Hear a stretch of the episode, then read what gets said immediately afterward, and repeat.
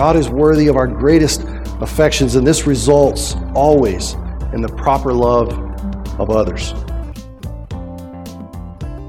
Thank you for downloading our podcast. Make sure you subscribe to get new ones every week. And don't forget to check out First United Methodist Sweetwater's website and social media. Now, here is Pastor Ryan Strebeck.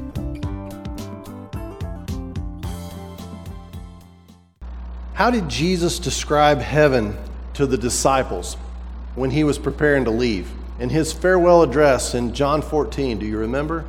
How did he take time to describe heaven?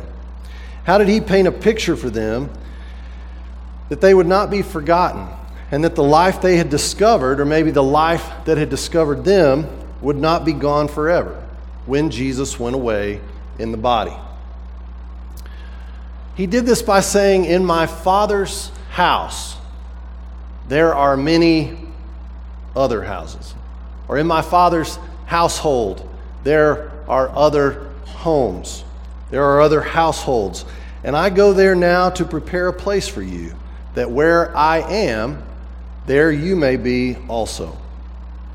This idea of the Father's house was steeped in Israelite culture. The ancient Near East and God's people, they understood that all life centered and revolved around the Father's house. The Hebrew words are Beit Av, the Beit Av was the center of society. You had the father and whoever was still alive in the family, and they all lived together in a community for the betterment of their lives and the lives of those around them.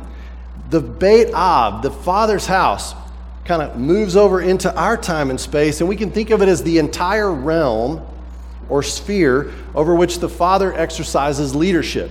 Or just to make it a little more broad for all of us here, it's the entire sphere or realm over which all of us exercise leadership. For some of us, that involves our home, our jobs, our schools, our relationships, our finances, the power that we have. Everything that we exercise leadership over, in that sense, would be considered part of our household. Human beings, animals that make up the economic unit of the household, anything that makes the household flourish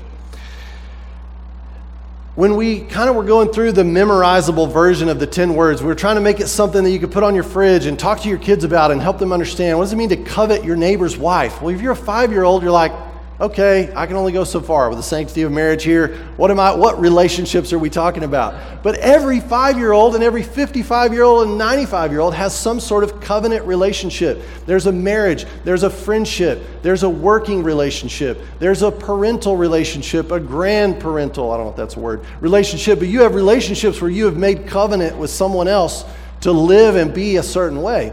And so we are those are part of our sphere of leadership. And so when we look at not coveting anything, we get that, the stuff part. But when it comes to co- coveting our neighbor's covenant relationships, that's what we're talking about. Coveting, desiring unhealthily, craving a relationship that is not mine. So, broadening that, you know, again, everybody, that's a high school student, that's a third grade student, that's all of us.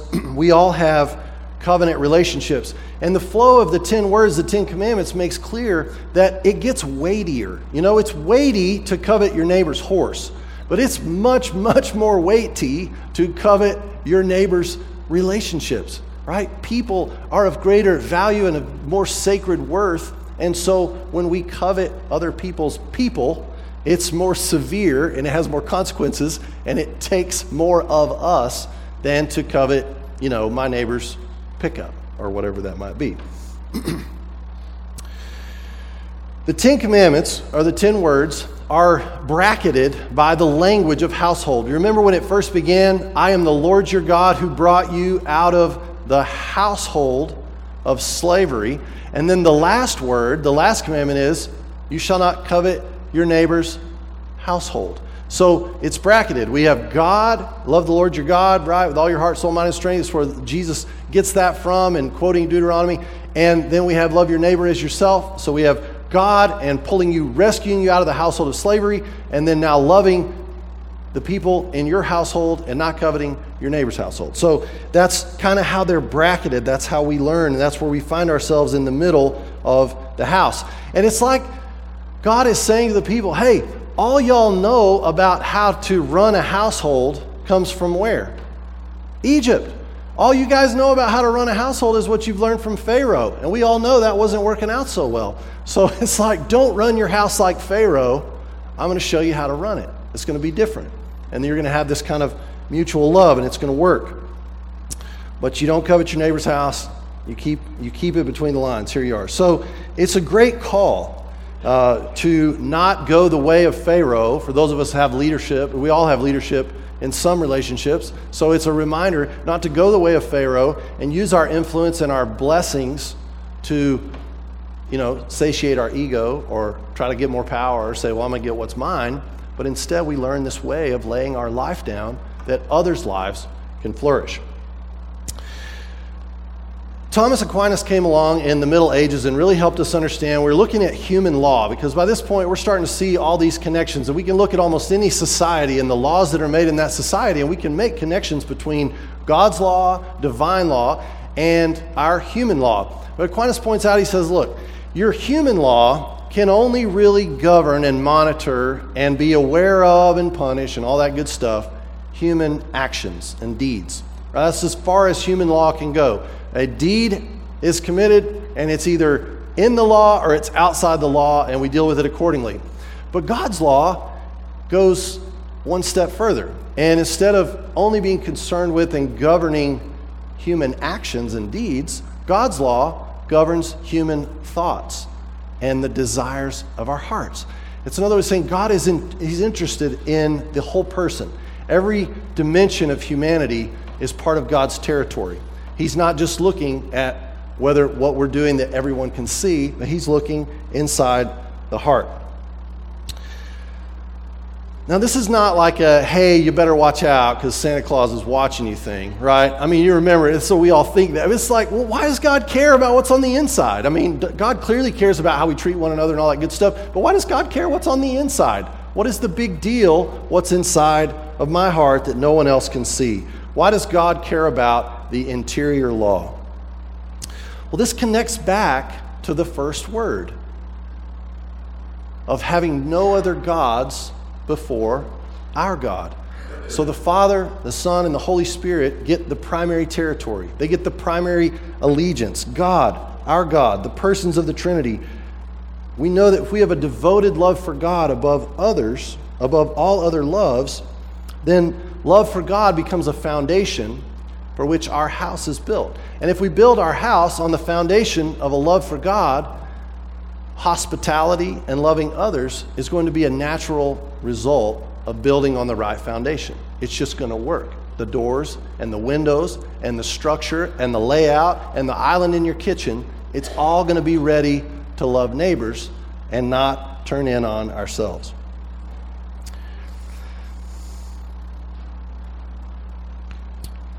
Remember the prophet Jeremiah? He reminds us that our actions originate within us. It's not someone else that begins the actions that come outside of me, but the actions, my actions begin inside me. They begin in the heart. The Proverbs talk about the heart is the wellspring of life, right? The, the actions that I act on, the, the things that I do, begin with what is inside of me.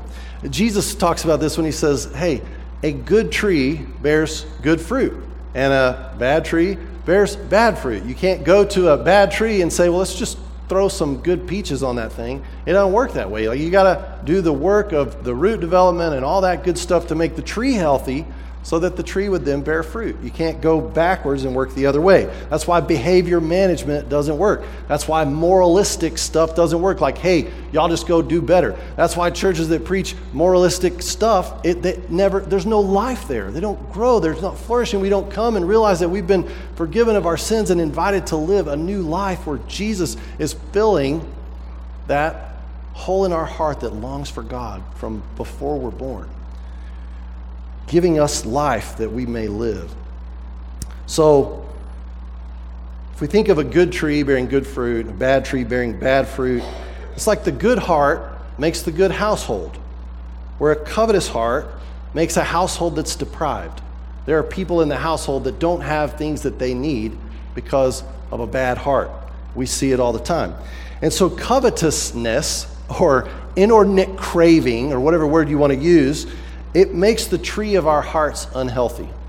Right? It begins to just deteriorate the roots. You think of it like a fungus or anything else. Our hearts become unhealthy, the tree becomes unhealthy, and the fruit that we produce then is either non existent or it's not what it's supposed to be. That's the bad news.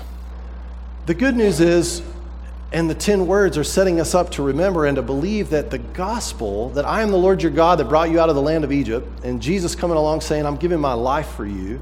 Uh, the gospel doesn't just stop with, hey, believe in Jesus and punch your ticket to heaven. The gospel includes the full transformation of the human person. That's what sanctification is all about. When you see that in the scriptures and we hear that theological concept, it's no, there's no corner of my humanity that is unable to be redeemed by God. It's not like we just get right with God somehow and then we're just left to manage our lives for the rest of our life and just kind of struggle along.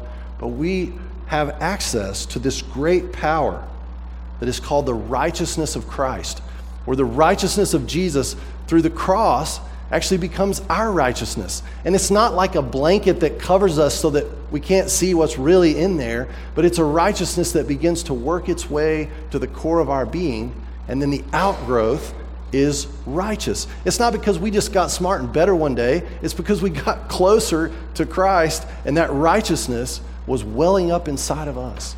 And it was changing who we were. And we begin to desire different things, and we begin to desire better old things and there's a transformation at play. Again, why is coveting or craving what belongs to my neighbor such a destructive practice? Like, why is that such a big deal? I mean, most of the time you don't even see it happening. So, what is the big problem? I mean, let's be honest, okay? If I covet my neighbor's wife, my neighbor's wife's probably never going to know about it. 99 times out of 100. Like there are times where it comes to that, but most of the time the neighbor's wife's not going to know. But you know who does know and who it is going to hurt? My wife. My wife. If we covet our neighbor's kids' activities and abilities, it hurts our kids' activities and abilities. If we covet our neighbor's job, it hurts our job. If we covet our neighbor's fill in the blank. You could have everything from the most meaningful thing you've ever thought of to I covet my neighbor's, you know, COVID quarantine existence because it's better than mine or whatever. But you, we fill in the blank and it hurts our opportunities to do that. And pastors and church leaders are the worst, by the way. I know it's the world that I kind of work in, so I see it, but we're awful. You pastors all the time, man. If I just had, you know, if I had that church over there, and I had their budget, and I had their staff, and I had their stuff, man, we would really be doing some damage for the kingdom. And you hear all the time, man, if we had, boy, if we had their sanctuary, if we had their AV equipment, if we had their volunteer base, if we had, right, we do it all the time, then, then we would really have arrived. And that's all fine and good, except it robs us from the gifts that God has given us. And we look around and we totally miss it. And we realize, oh my gosh, we are so thoroughly blessed. And we hold in our hands this great potential. But we missed it because all we could see was everybody else's. Here's how it works. We all know that we're busy. We say it all the time. Gosh, people just seem busier than they used to be, and we don't have time for this or that. We're busy. We're short on time. We're short on resources. We're short on fill in the blank. The point is, our energy and our time is limited. And so, if we use the limited time and energy that we do have to covet and crave and desire what belongs to someone else, then that is time and energy and life that is taken away from loving my neighbor. If I spend all my time coveting my neighbor's wife, then I don't then I'm taking away time that I should be using to love my wife and on down the line for all of our meaningful relationships. We covet someone else's friendships. Those are moments and energy from our heart that we could be using to catch up with an old friend and figure out how we can be a better friend to them, our friends. Time spent coveting blank equals time taken away from loving blank. Uh, works the same way all down the line friendships, colleagues, etc. And it's not just a one to one time loss, okay? There's the time, that's one thing. So if I'm engaged in some sort of coveting, you know, series of moments, and that's, let's just say it's, you know, 30 seconds or 30 minutes, it's not just that it's 30 seconds or 30 minutes that I could have been loving somebody, but it's also shrinking my heart. Remember the, you know, the image of the Grinch, or you think of Ebenezer Scrooge, like the heart is actually getting smaller. The, the ability to love is decreasing, and the imagination is getting stifled. Right? We see it with the effects of the necessary technology that we use all the time. Like our imagination is changing. The way we think is changing. The scenarios that we are able to imagine and figure out are changing. And so, virtue, what virtue does, and the fruit of the Spirit, when it's how, when we're walking in step with the Holy Spirit, virtue is growing our heart. It's increasing our capacity and ability and desire to love. And vice, in this case, coveting or envying, uh, is actually is, is shrinking, it's contracting, uh, it's making that muscle smaller, that ability smaller to love. And this may not be the best, you know, there's lots of great analogies for this that you can think of, but one of my favorite children's stories is the three billy goats gruff. Y'all, y'all remember that one? It, it is your duty as a grandparent or a parent or a just friend to read that story and read it well. And I mean, you have to get the trip trap of the bridge. You have to make them think that they can hear, they can feel the moving of the bridge. It's like a suspension bridge, right? And you got to make them imagine the troll and how awful he is. This is like the incarnation of evil, the troll, right? And, and we're just imagining the worst thing we can imagine. And the story is, you know, the billy goats are looking for some better pastures. So the youngest one goes across the bridge, and the troll hops up there and he says, Hey, you know, I'm the troll. This is my territory. You can't cross over here and eat the grass because I'm going to eat you, and I can do that. And the billy goat, the young billy goat, he's smart, and he says, Well, hey, troll. Um, I know that you're a covetous creature and you just want more. So check it out. My older, more tasty, you know, goat brothers are behind me. And if you'll just wait, you'll have a much better meal if you just let me on by. And you think about it from the perspective of the troll, like in hindsight, you're going, Troll, you had a goat to eat and you gave it up. You know, and by the end of the story, he's perished. He's either floating down the river in the nice children's books or he's totally in oblivion in the old ones. You know, he's, he's gone, he's dead. Uh, but it just, whatever story, there are so many children's stories and fairy tales that pick up on this that when we begin coveting and craving things, it takes away what we actually do have. Sorry if I botched the Billy Goat story, but it's, you know, it's just one that's, that's in there. It's a, it's a good one. Uh, evil craves what is next and what is next and what is next and what might be mine, and it totally misses what's here. The virtue that is most often associated with this kind of recovery work is the virtue of temperance. And I know when we think temperance, we always think like 1920s, you know, temperance movement. Uh, but we're not talking about the temperance movement. Uh, temperance deals with anything that relates to pleasure, right? The five senses. Recognizes that, hey, we have these great desires and these great senses that God has given us, and we do long for pleasure, and that's a really good thing. But temperance comes along and it, and it makes those desires, it makes them chaste. It makes us able to receive them in proper fashion, and it doesn't disrupt this whole household and economy, and it makes it work. So it gives us a proper desire for pleasure, and this is a good thing to cultivate. So this is something to pray for. Lord, give me temperance, right? Grow in me the kind of temperance that could withstand these things and love the people that I'm supposed to love well.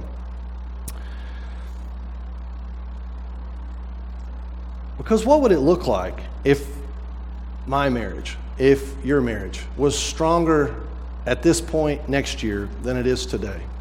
What would it look like if my friendships were stouter this time next year than they are today? What if my relationship with my kids was deeper and more open this time next year than it is today? What if my community grew in fill in the blank because of a part that I played? If more kids who are in need had what they need, and we were a part of that. So, how do we get there? I mean, that's the vision is to love God and love others well, to not get tripped up on the coveting train. But how do we do that? What does it look like? What's the positive dimension of do not covet, do not inordinately crave. I think the answer to that question uh, shows up in Galatians 5, in the passage that Ken read for us. What happens when the Holy Spirit is given full reign in our lives and begins to work out, and we begin to participate with that life?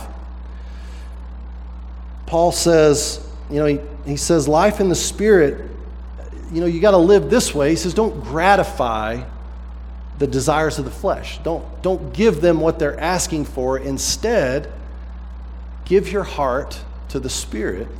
And then the Spirit begins to work in the heart and give birth to all this beautiful stuff, to bear all this wonderful fruit. Because it's not about, you know, like, well, you know, I see this list of the fruit of the Spirit and we learn those, and I'm more of a patience person, but not so much of a joy person or whatever. No, it's all of them.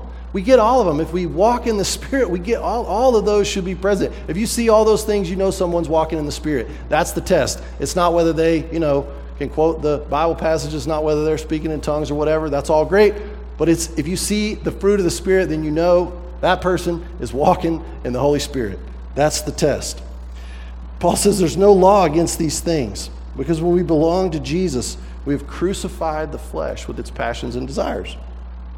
If we live by the Spirit, let us also keep in step with the Spirit. And so it's a moving forward. It's not just, you know, behavior management and let's try not to do this. Let's, but let's engage. Let's move forward. Let's keep in step with the Spirit. And I think what happens when we do that, that is, is a corollary, it's, it's an opposite of the coveting, is this thing called contentment. Right? We arrive at this place of being content, of having appreciation for God and those around us. And we can even appreciate our neighbor's stuff and our neighbor's relationships. It doesn't mean don't observe and appreciate the beautiful things around you. My goodness. No, we can appreciate our neighbor's stuff and our neighbor's relationships. But that's different than craving them for ourselves. And so when we arrive at this place of contentment and appreciation, Paul says this in, in Timothy. He says, you know, godliness with contentment is great gain. To be godly and to be content with that and whatever you've got, that's great gain in life. I mean, we spend all of our lives trying to gain, wanting more and wanting more. He's like, that is, if you can gain that, you've gained a lot. The psalmist says, you know, in Psalm 31, exclaims, uh, My soul is quieted my soul is like a weaned child with its mother. Right? My soul is calmed down, is content, is in a good place. I can be around people and not freak out. I can not inordinately desire whatever, but I'm, I'm there, I'm content. So we begin to open doors for the Spirit and we practice solitude. You know, we're still and we allow our imagination to focus on Christ and it leads us into prayer and bringing ourselves to God and imagining what God would bring into our lives. And then we monitor, you know, what's going into my heart all the time? What's going into my imagination? What kind of books am I reading? What kind of stuff am I watching? What kind of articles am I filling my mind with and my imagination? What are the friendships like? This power, this great power, it comes from God. And we surrender more and more of ourselves to a life in the Spirit. We walk one step after the other, trying to keep in step with the Spirit. And it's a reminder that God is worthy of our greatest affections. God is worthy of our greatest affections, and this results always in the proper love of others. And then the gratitude for gifts and people and relationships in our household is what will follow. And this will bring the, the exact joy, the exact peace, the exact contentment that Paul is talking about and that Jesus is reminding us of as we seek to live uh, this life that God has called us to. In the name of the Father, and the Son, and the Holy Spirit. Amen.